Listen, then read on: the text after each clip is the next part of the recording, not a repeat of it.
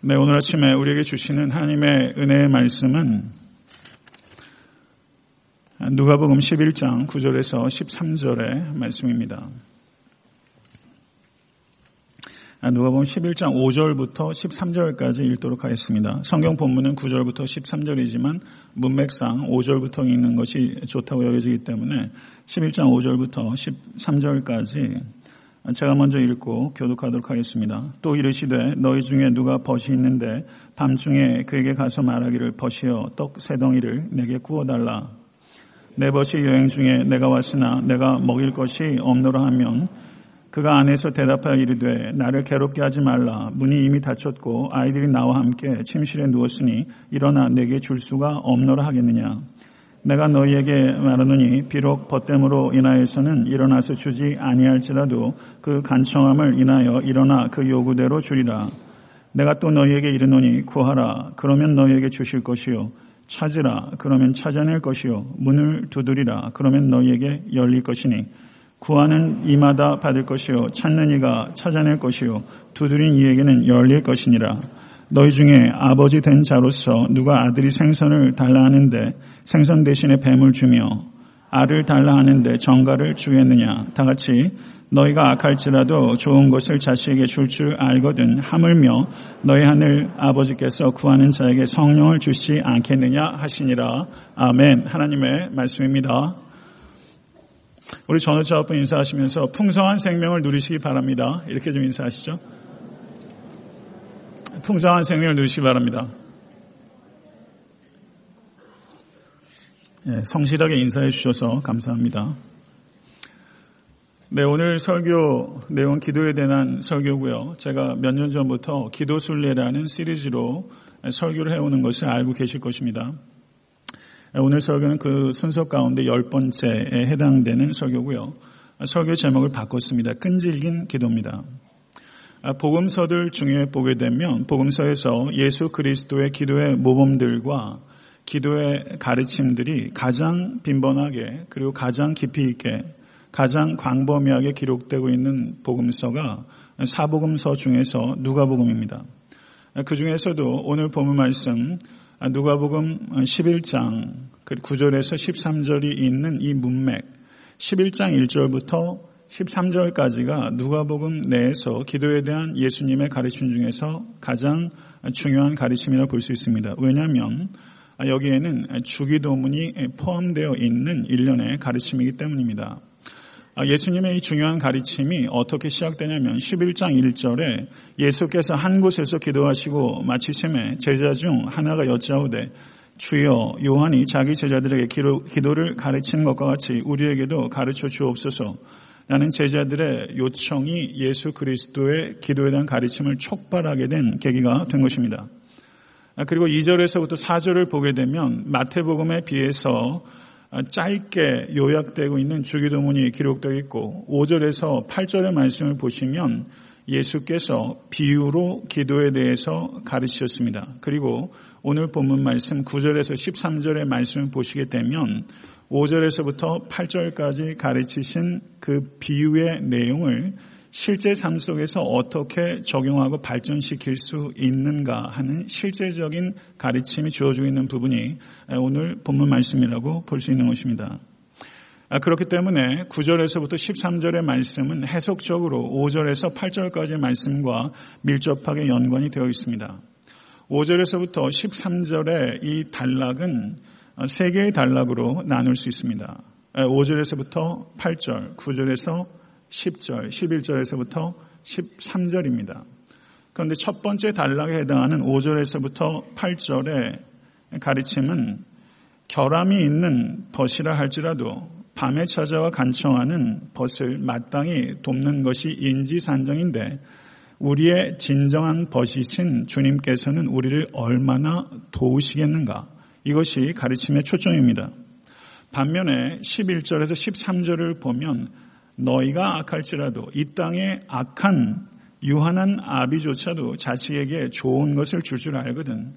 하늘에 무한하신 하나님 아버지께서는 우리에게 얼마나 더 선하고 풍성한 것을 주시겠는가? 이것이 가르침의 요지입니다.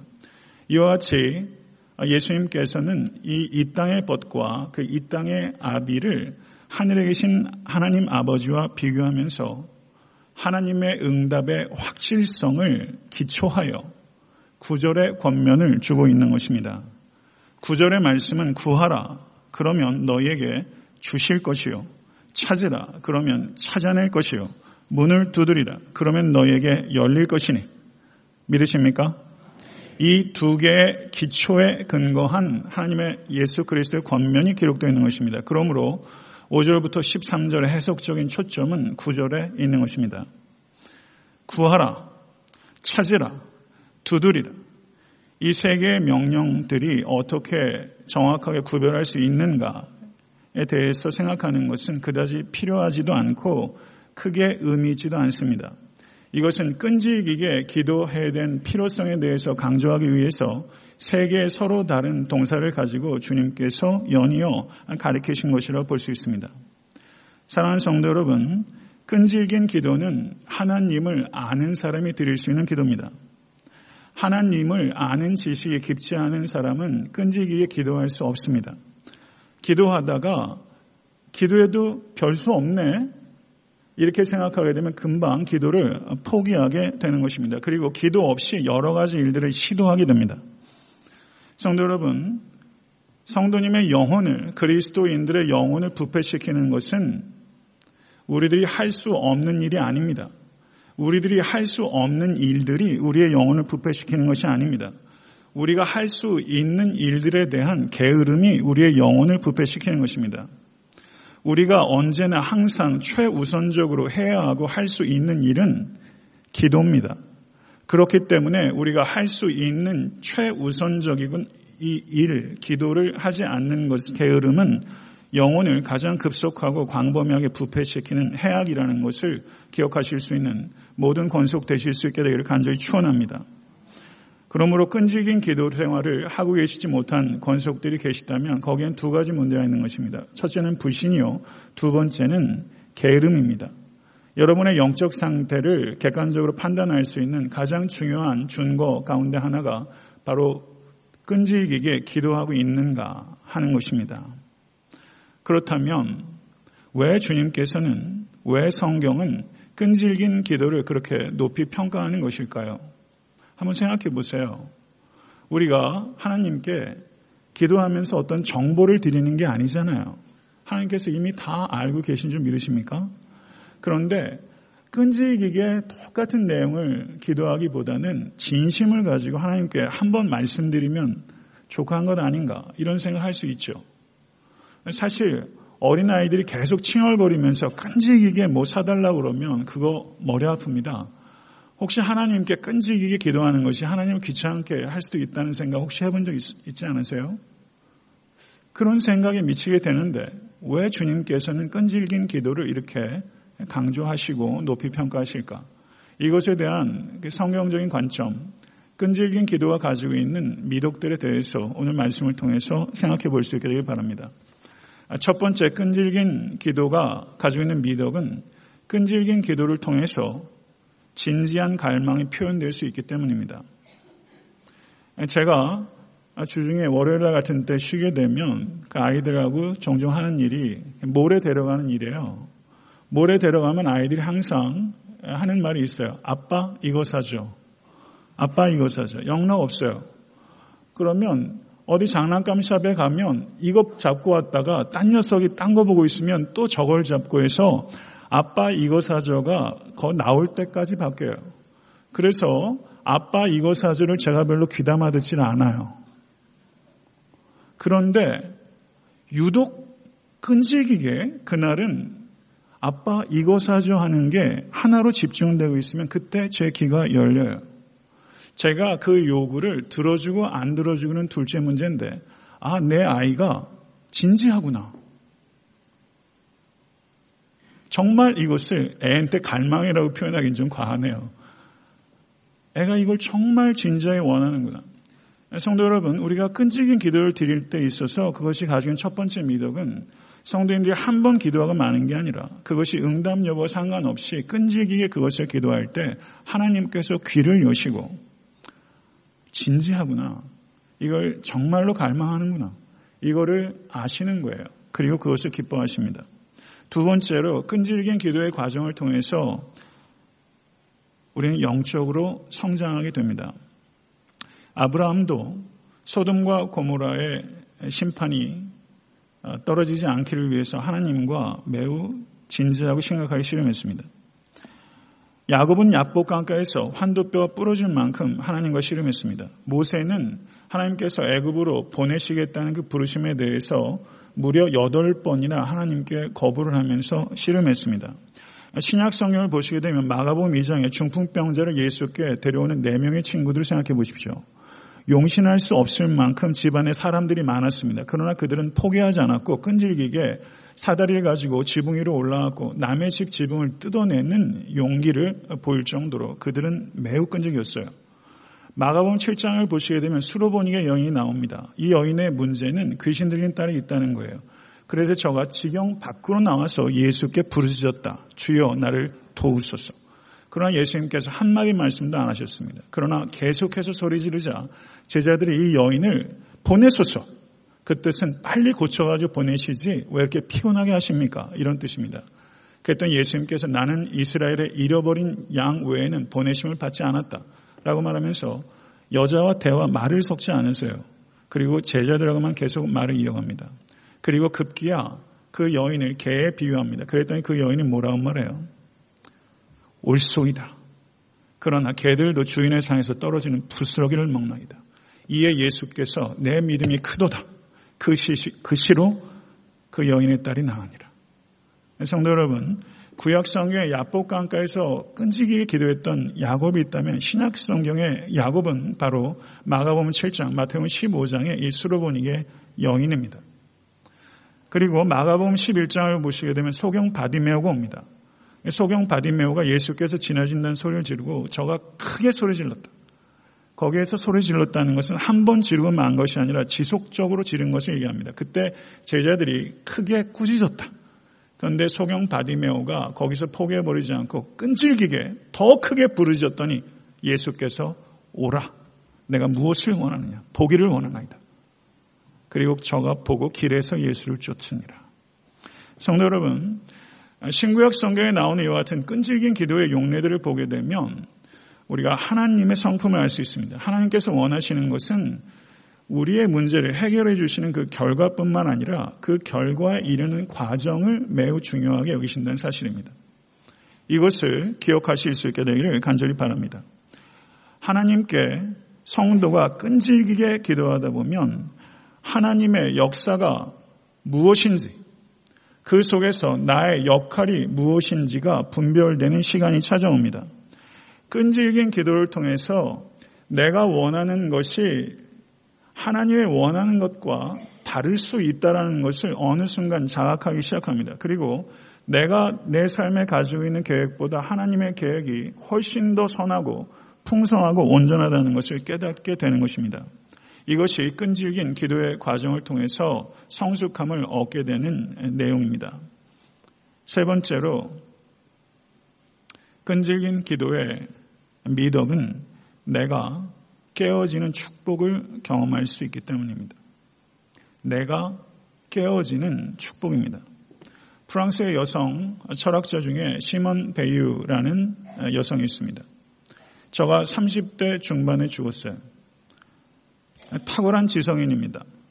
그런데 이 사람을 어떻게 평가하냐면 고통과 박탈을 통해 영혼의 진주를 빚은 현대의 성자다. 약관 34살의 여성에게 고통과 박탈을 통해 영혼의 진주를 빚은 현대의 성자다. 이거는 격찬이죠. 근데 이 시몬 배우가 어떤 말을 했냐면요. 하나님과 씨름을 버리고도 깨어지지 않았다면 그보다 더 큰 재앙이 있을 수 있겠는가? 하나님과 씨름을 버리고도 깨어지지 않았다면 그보다 더 큰 재앙이 있을 수 있겠는가? 이게 그 여인의 말이에요. 되새겨볼 말이 아닐 수 없습니다. 성도 여러분, 야복강가에서 야곱이 하나님과 씨름했습니다. 그리고 그 씨름을 통해서 환도뼈가 부서졌습니다. 환도뼈는 힘을 쓸 수 있는 근원입니다. 성도 여러분, 진실로 변하기 원하십니까? 진실로 변하기 원하십니까? 저는 여러분이 말씀을 듣는 태도에서 그 갈망을 느껴요. 갈망을 느껴요. 그게 제가 이 설교할 때 제 마음이 고양됩니다. 왜냐하면 느껴지기 때문에. 성도님들이 정말 변하고 싶어 하는 것, 다르게 살고 싶어 하는 게 느껴져요. 목회자한테 감격이에요. 근데 정말 변하기 원하신다면 뭐가 바뀌어야 되느냐? 환도뼈, 내가 의지하는 힘의 근원이 바뀌어야 합니다. 환도뼈가 깨어지는 축복이 무슨 축복이냐면 내 힘으로 서지 못하는 축복이에요. 내 힘으로 서지 못하는 축복이에요. 이건 세상의 철학과 달라요. 세상은 자립심을 가리키잖아요. 그러나 이 기독교의 영성은요, 내 힘으로 서지 못하는 축복이에요. 이 축복 구하고 계십니까? 깨어진다는 것은 필연적으로 아픔을 동반하고 아픔이 기쁜 사람은 없어요. 그러나 그 아픔을 통해서 성장한다는 것을 우리는 알아요. 깨어진 틈을 통해서 빛이 들어옵니다. 그 갈라진 틈을 통해서 빛이 비쳐요. 생명의 빛이 여러분들의 갈라진 틈을 통해서 들어오기 시작해요. 그럴 때 하나님이 정말 원하시는 게 무엇인지를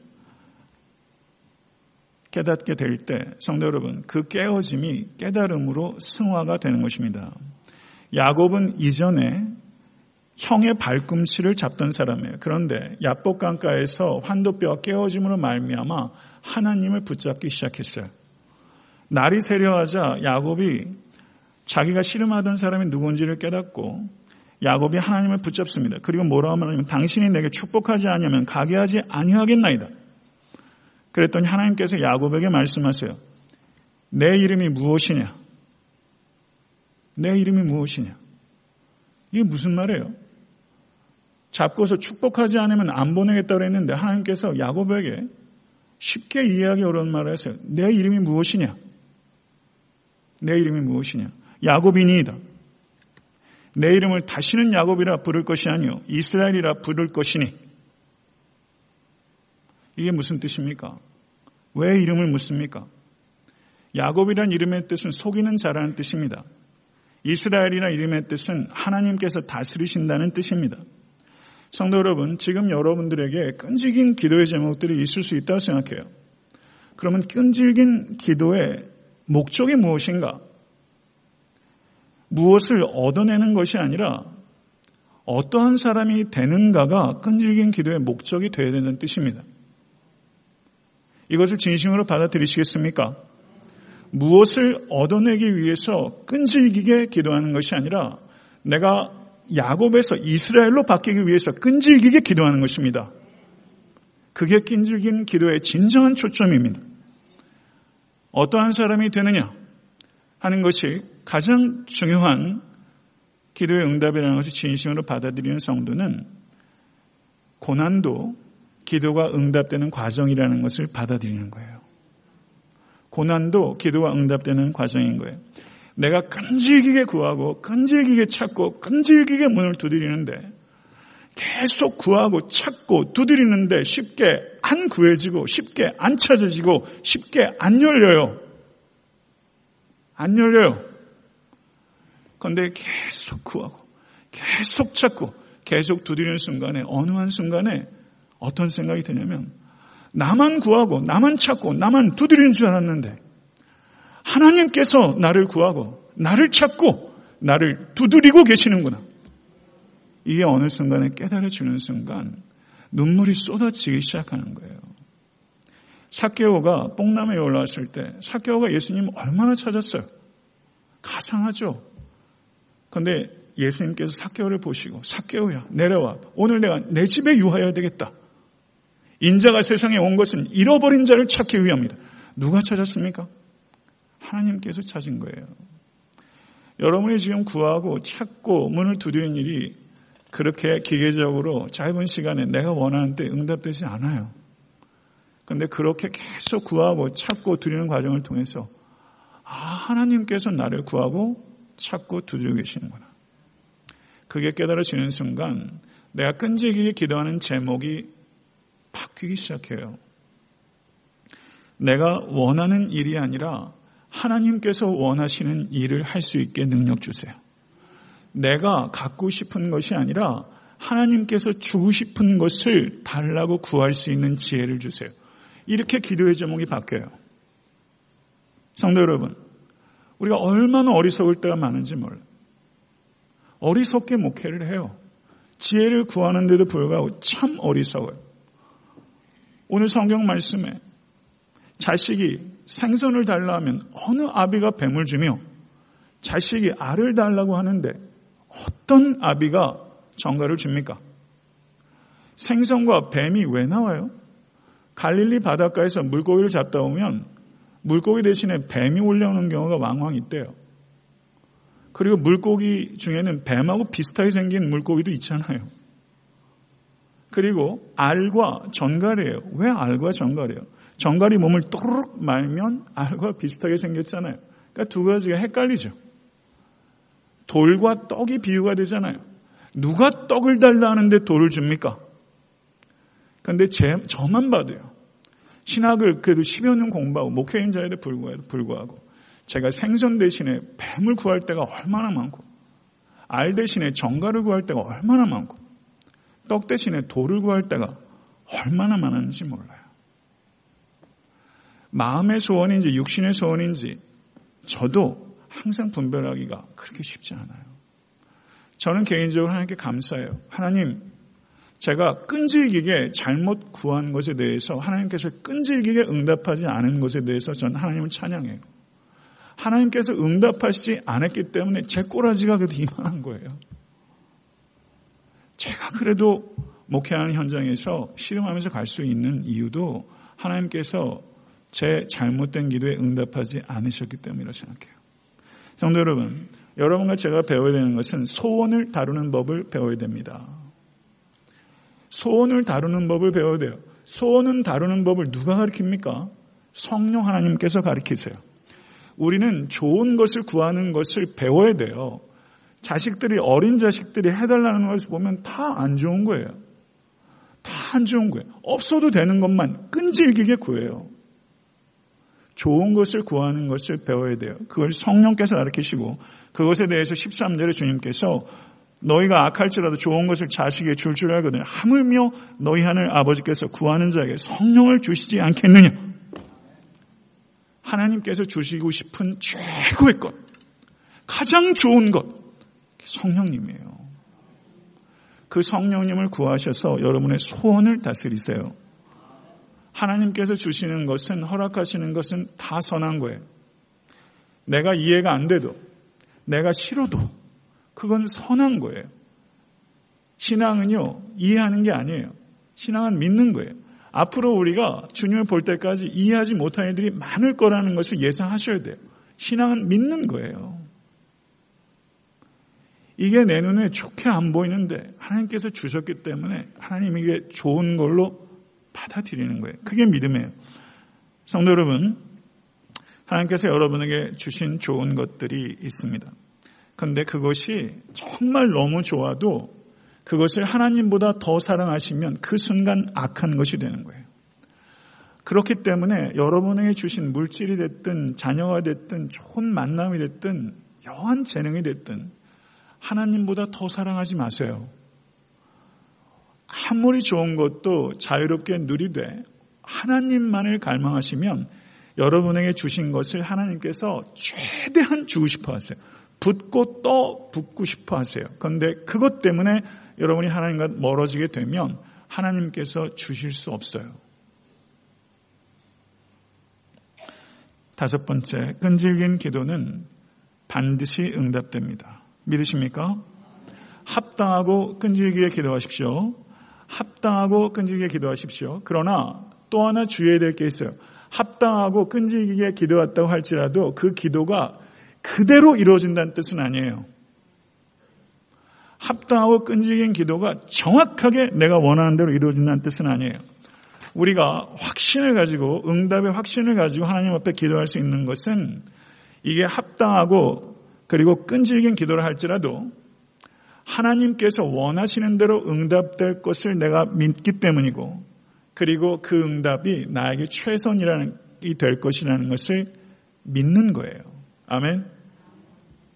성도 여러분, 여러분께서 지금 간절히 끈질기게 정말 필요해서 구하는 것이라 할지라도 하나님께서 주지 않으시면 그것에 대해서 불신하지 않으실 수 있게 간절히 바랍니다.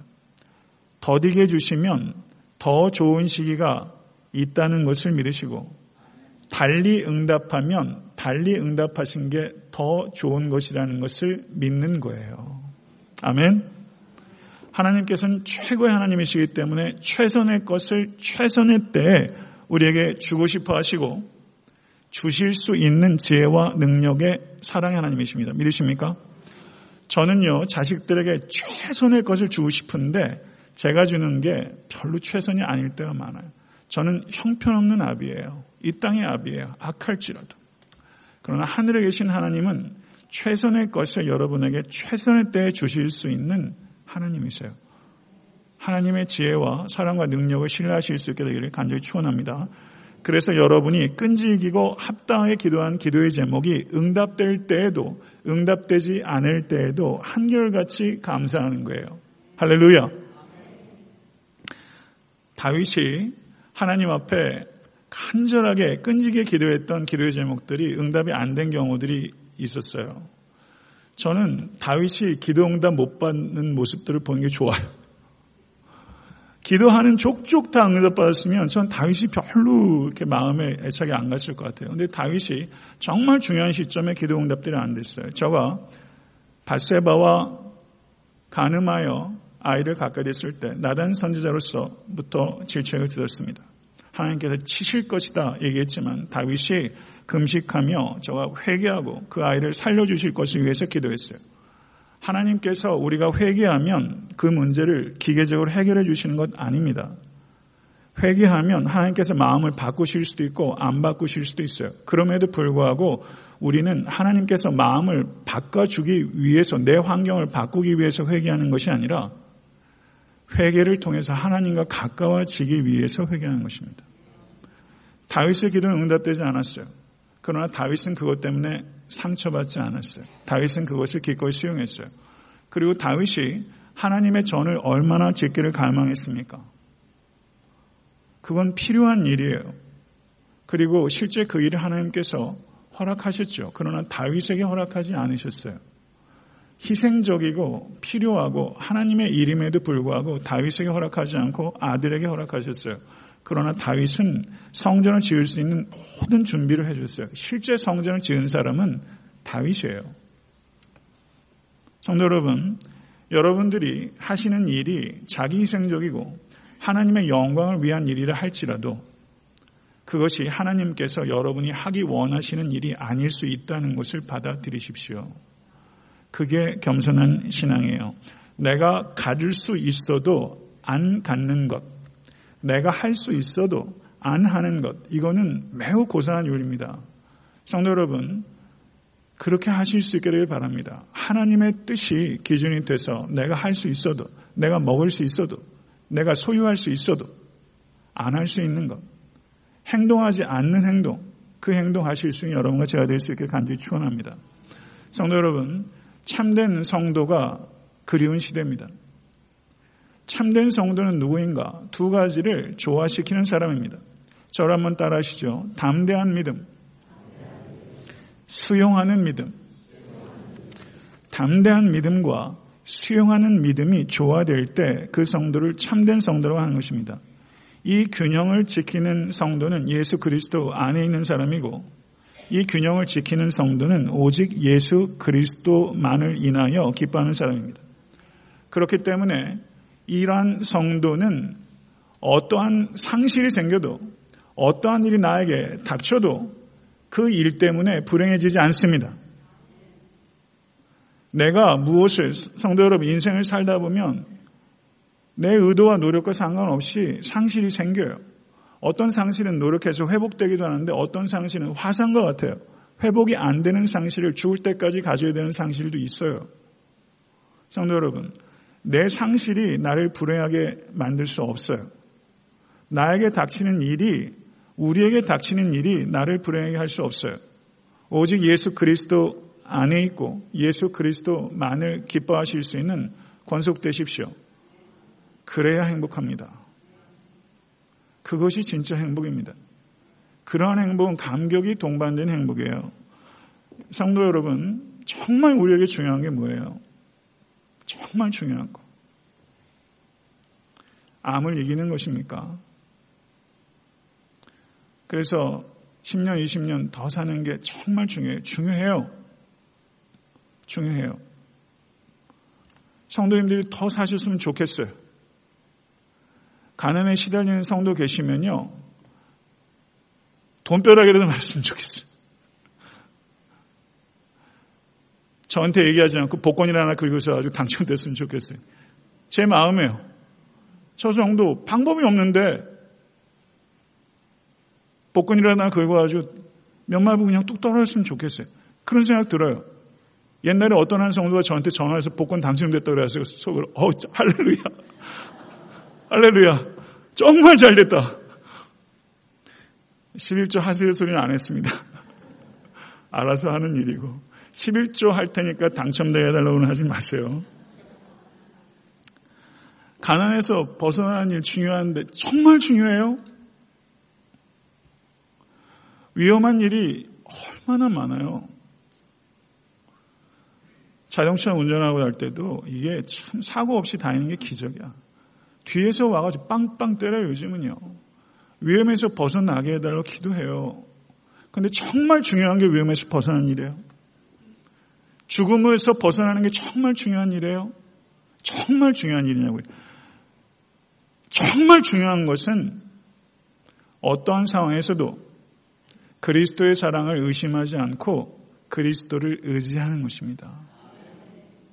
가난해도, 부해도, 건강해도, 가난해도, 살아도, 죽어도, 어떠한 상황과 상관없이 눈에 보이는 것 때문에 그리스도의 사랑을 의심하지 않고 그리스도의 사랑을 의지하는 거예요.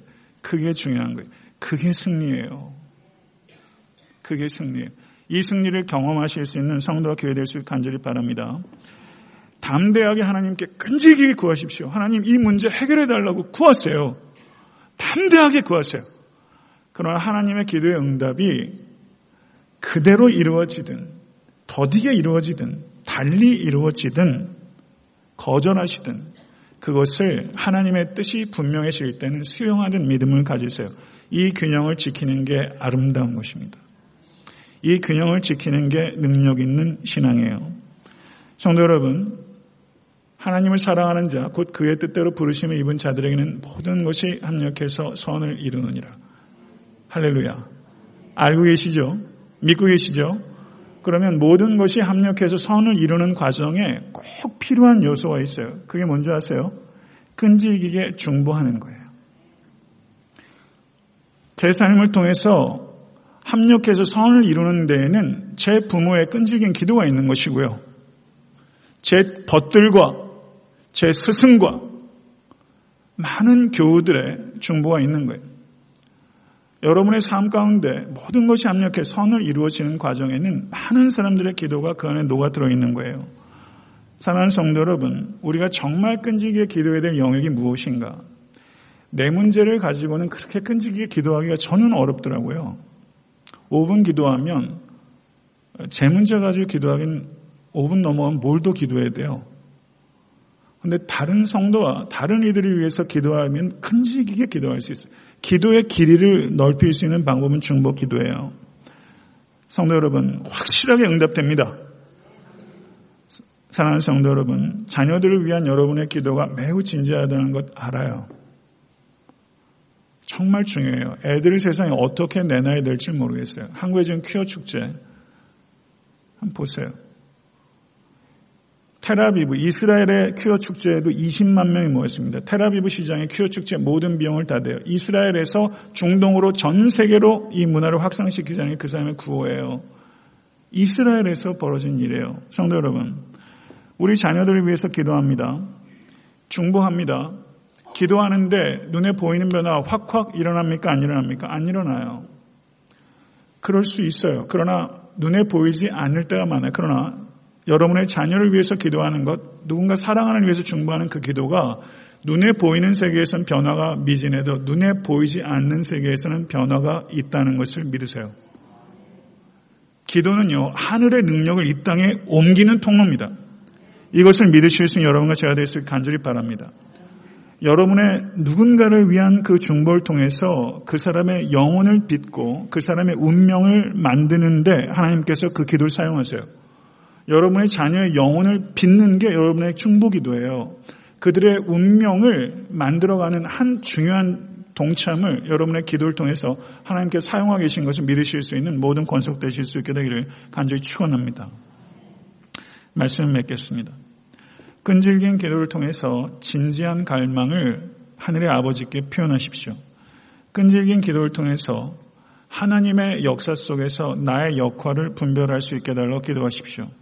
나의 원함과 하나님의 원함 사이에 매우 큰 간극이 있다는 것을 회개하시고 그 간극을 좁혀 갈 수 있도록 기도하십시오. 지금 깨어지고 있다면 그 깨어짐이 깨달음으로 승화될 수 있게 해달라고 성령을 구하십시오. 그리고 계속 구하고 찾고 두드리십시오. 그럼 어느 순간에 하나님께서 나를 구하고 찾고 두드리고 계신다는 것을 깨달아지는 순간 기도가 바뀝니다. 기도가 바뀌어요. 성도 여러분, 갖고 싶은 것이 아니라 하나님께서 나에게 주고 싶은 것을 묵상하시고 그것을 구하세요. 하나님께서 하고 싶으신 게 뭔지를 물으세요. 내가 하고 싶은 것만 왜 그렇게 기도해요? 신앙생활 수십 년 하면서 왜 맨날 기도가 내가 하고 싶은 것, 내가 갖고 싶은 것, 그것 달라고만 기도해요? 자식을 키울 때도 아빠 뭐 먹고 싶어? 자식이 그런 말 한마디, 애들도 그런 얘기 하는데, 하나님, 어떤 일 하고 싶으세요? 하나님 제게 뭐 주고 싶으세요? 이게 물어야 관계죠. 그건 물으세요. 그리고 하나님께서 좋은 걸 주시는데 아무리 좋은 것도 하나님보다 좋아하지 마세요. 그래야 그 축복이 지속되고 축복이 축복으로 남습니다. 그리고 중보 기도에 낙심하지 마세요. 그 기도는 반드시 응답될 줄로 믿습니다. 그 영혼을 빚으시고 그 영혼을 건지시고 그 영혼을에게 길이 되어 주실 것을 믿으세요. 그것 안 믿으시면 어떻게 믿어요? 사랑하는 성도 여러분, 이제 계신 모든 권속들께서 끈질긴 기도의 씨름꾼이 되십시오. 이 시대가 기도하지 않고 이길 수 있게끔 돼 있지는 않아요. 녹록하지 않아요. 참 악하고 복합적이에요. 복잡해요. 기도하고 영을 분별하고 기도를 통해서 여러분의 삶 가운데 하나님 섬기는 교회를 통하여 하나님의 하늘의 능력이 임하는 통로가 될 수 있도록 여러분의 삶을 사용하실 수 있게 되기를 나사의 예수 그리스도 이름으로 간절히 축원합니다. 기도하겠습니다. 할렐루야 거룩하시고 존귀하신 하나님 아버지 찬양합니다. 말씀이신 하나님께서 예수 그리스도를 통하여 우리의 오직 한 길 중보되신 주님을 통하여 하나님 앞에 끈질기게 나아갈 수 있도록 인도하시니 감사합니다. 우리가 끈질기게 구할 수밖에 없는 우리의 악함이 있고 삶의 고단함이 있나이다. 이 자리에 있는 많은 권속들이 울며 탄식하며 기도하고 있는 기도 제목들이 있는 줄 압니다. 하나님 아버지 주님께서 들으시고 응답하실 줄로 믿습니다. 믿음 없이 간구하지 않고 믿음으로 간구할 때 아버지 하나님이 누구신지를 더욱더 성품을 알아가며 하나님의 사랑과 지혜와 능력을 더욱더 신뢰하며 우리를 구하시고 찾으시고 두드리시고 우리를 구원하시고 우리를 살게 하시고 우리의 삶은 의미 있고 가치 있고 이 추한 세상에서 아름답게 살아갈 수 있도록 우리를 보존하시며 무가치 속에서 우리를 건지시고 허무 속에서 우리를 찾으시는 하나님을 찬양합니다. 우리 사랑하는 권속들 잘 견디게 하시고 넉넉하게 이길 수 있도록 주여 인도하여 주시고 기도를 잃어버린 권속들이 있다면 기도를 잃어버릴 수밖에 없는 아픔을 주여 헤아려 주시길 소원하며 성령을 부어주셔서 그 영혼 가운데 기도가 회복될 수 있도록 모쪼록 자녀를 위해서 눈물을 흘리는 부모의 기도를 주여 속히 응답하여 주시옵소서. 예수 그리스도 이름으로 간절히 기도드렸사옵나이다. 아멘.